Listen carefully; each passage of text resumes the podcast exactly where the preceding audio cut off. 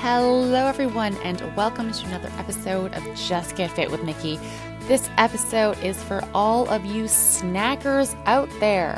Now, I know this is a common challenge or something that feels like a challenge for a lot of us, and so I want to go over a bunch of things.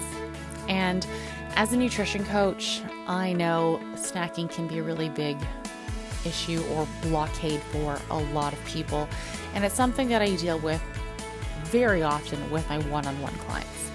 And so, first of all, I want to clarify something, and that is that snacking is not inherently bad.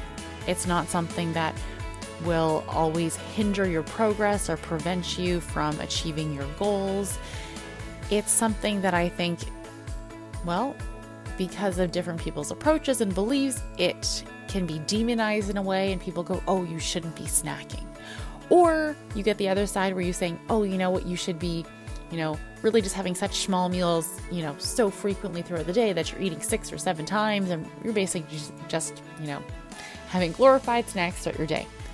Also, not inherently bad. If that works for you, makes you feel your best, fits your schedule, and you have the time and energy to prep all those different kinds of things. Health and nutrition is not a one size fits all approach. It never should be. You could do something very different than me or something very different from your best friend and still be exceptionally successful. So please remember this is not a do as I do. This is uh, here are some ideas, here are some suggestions, here are some things to consider. Take it and run with it. And so I actually just had a one on one client call. We were going over some things, and she was talking about how she was snacking more. And so she, we've been t- working together a while, and she was like, However, when I realized I'd been snacking, she said, I checked in with myself and I realized I hadn't been eating enough during the day.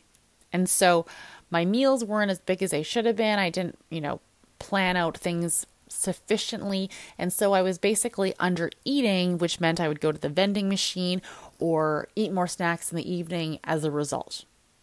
And the re- like this is the hard part.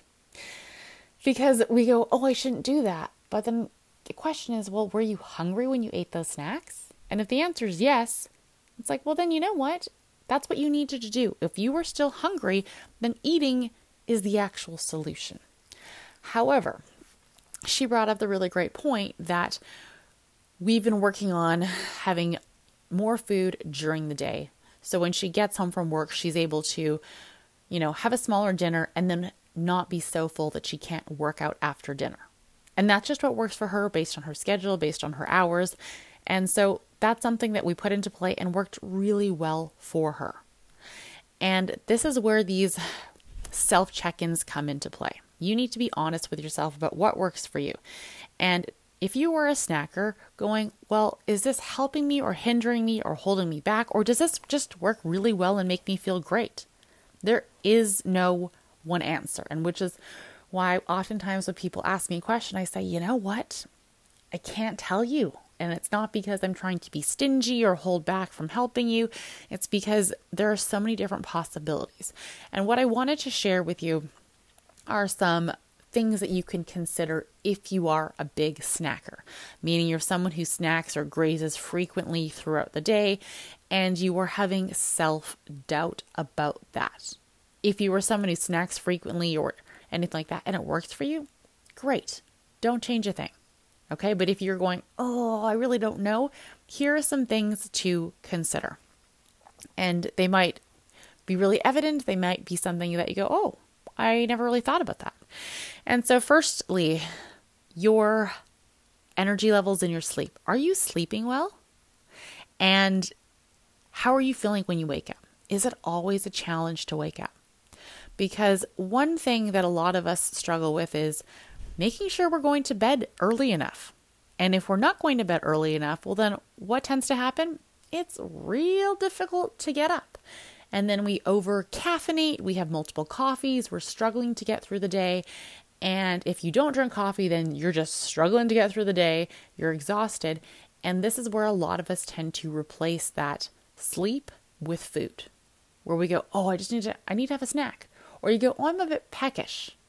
I could have something, or I'm just going to eat because I'm tired and I'm exhausted, or I'm emotional, or whatever it is. And while not all of these things are, you know, tied to hunger, they can sometimes be enhanced, and probably enhanced is not the right word for that, but they can be heightened, meaning, think about emotions. The more tired I am, the more emotional I am, the harder it is for me to make the best choices and to feel good. And the best way for me to sometimes deal with these things is to take a step back and to rest. As hard as that can be, sometimes resting can be such a helpful thing. Now, another thing to consider is are your meals big enough?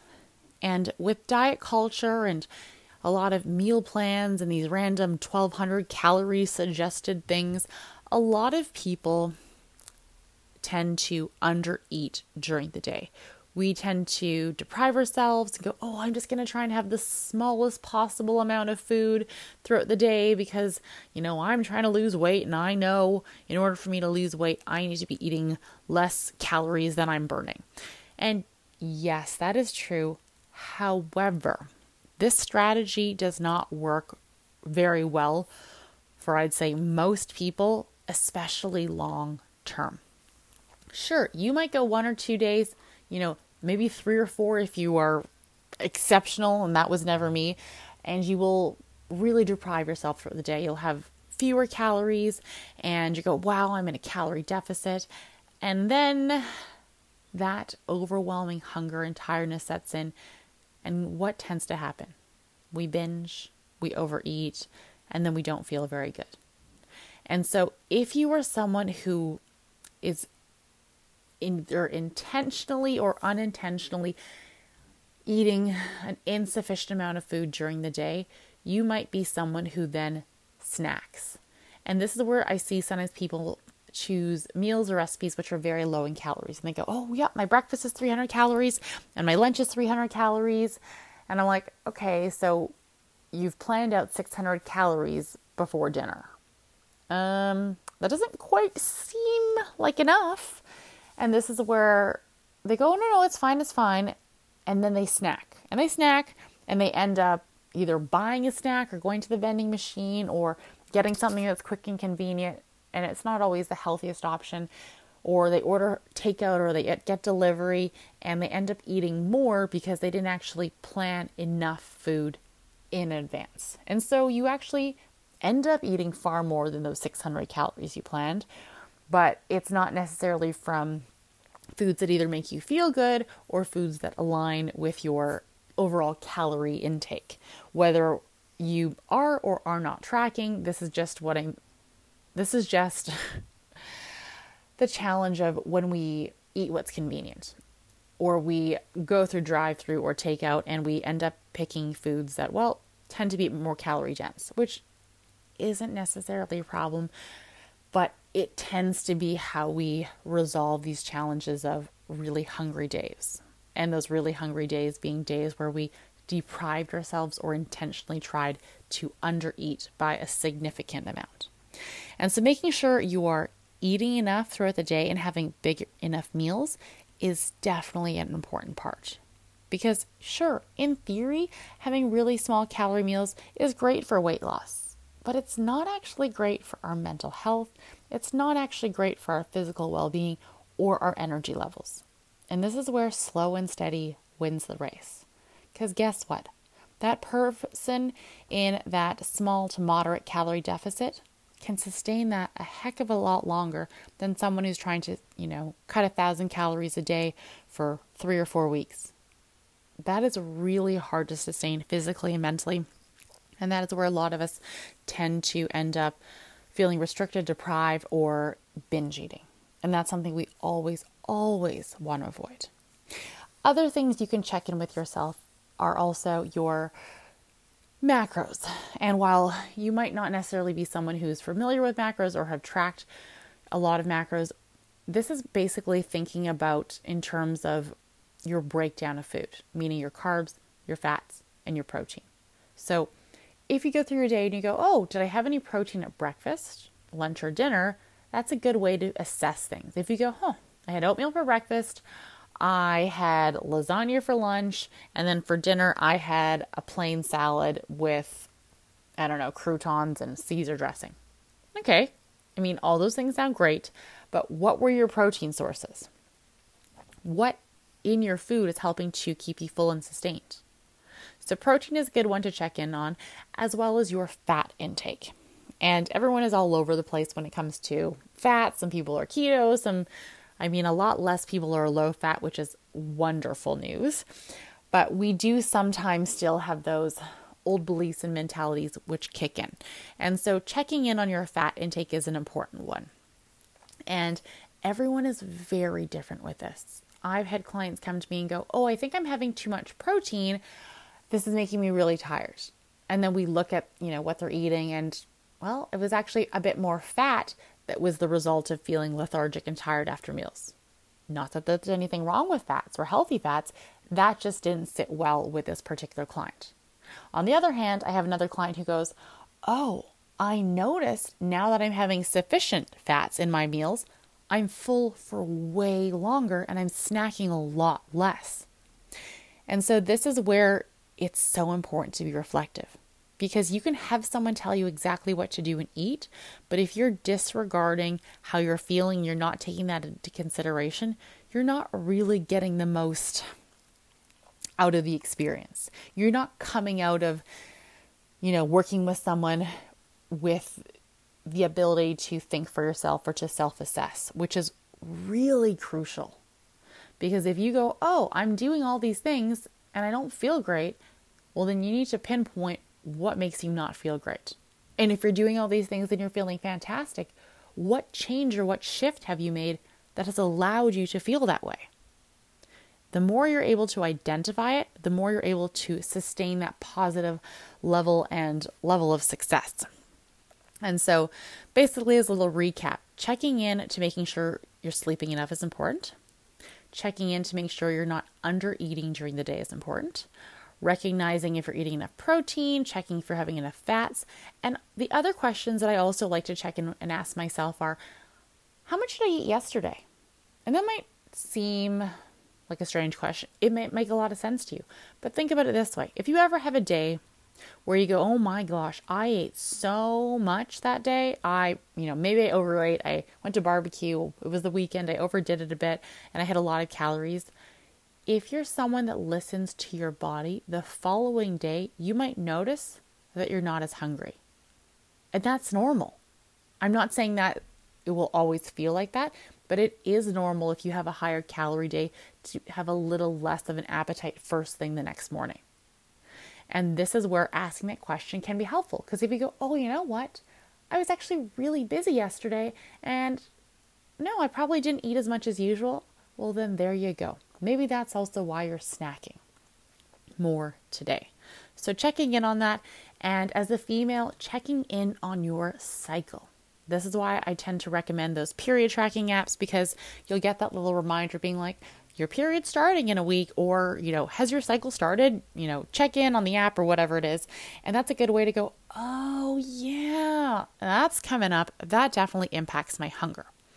And just being really in tune with your body and aware of these things can give you more peace of mind if you feel your appetite increasing or give you peace of mind if you find yourself snacking more and then you're able to be proactive about it meaning you're able to increase the size of your meals, be more intentional about how many calories meals have during the day, you know, add more protein or add more fats to your day, or just allow yourself to snack without guilt or without fear. And one little tip I wanted to share with you is that if you are someone who you're like, oh, I'm not really sure, like, do I just make my meals bigger if I found myself snacking more? There are a couple ways to approach that. And what I normally recommend is if you are someone who goes, Oh, I end up snacking at like three o'clock, you can do it a couple ways. One is make your lunch bigger. This doesn't mean you have to finish your entire lunch, but if you make your lunch bigger, you can stop when you're satisfied, put everything back in the fridge, and at three o'clock, guess what? You can have your leftovers. Or the other alternative is keep your lunch the same size and make sure you have some add ons in your lunch bag or in your fridge, wherever it is, and go, oh, great, I brought a piece of fruit, or I brought a cheese string, or I brought a boiled egg, or a banana and some peanut butter, or, you know, rice crackers, or whatever snacks you like. If you want watermelon, bring the watermelon. But make sure you have something that you could add on, but that doesn't necessarily need to be eaten that day.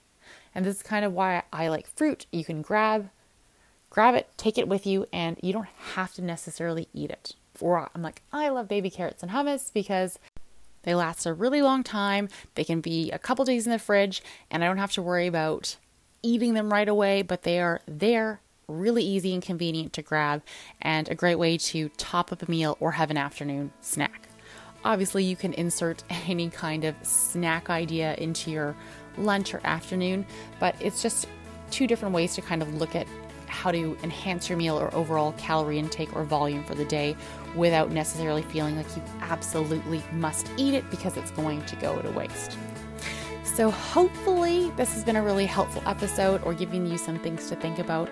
If you are that snacker, know that it is okay to snack. Know that it's not going to undo all your work and effort as long as you're snacking because you're hungry. Don't second guess yourself. Don't feel guilty. Those things will not help. All right, fam, thank you so much for listening. And don't forget, if you enjoy this podcast, hit that subscribe button so you don't miss any episodes. And if you don't already, you can follow me on Instagram at justget.fit.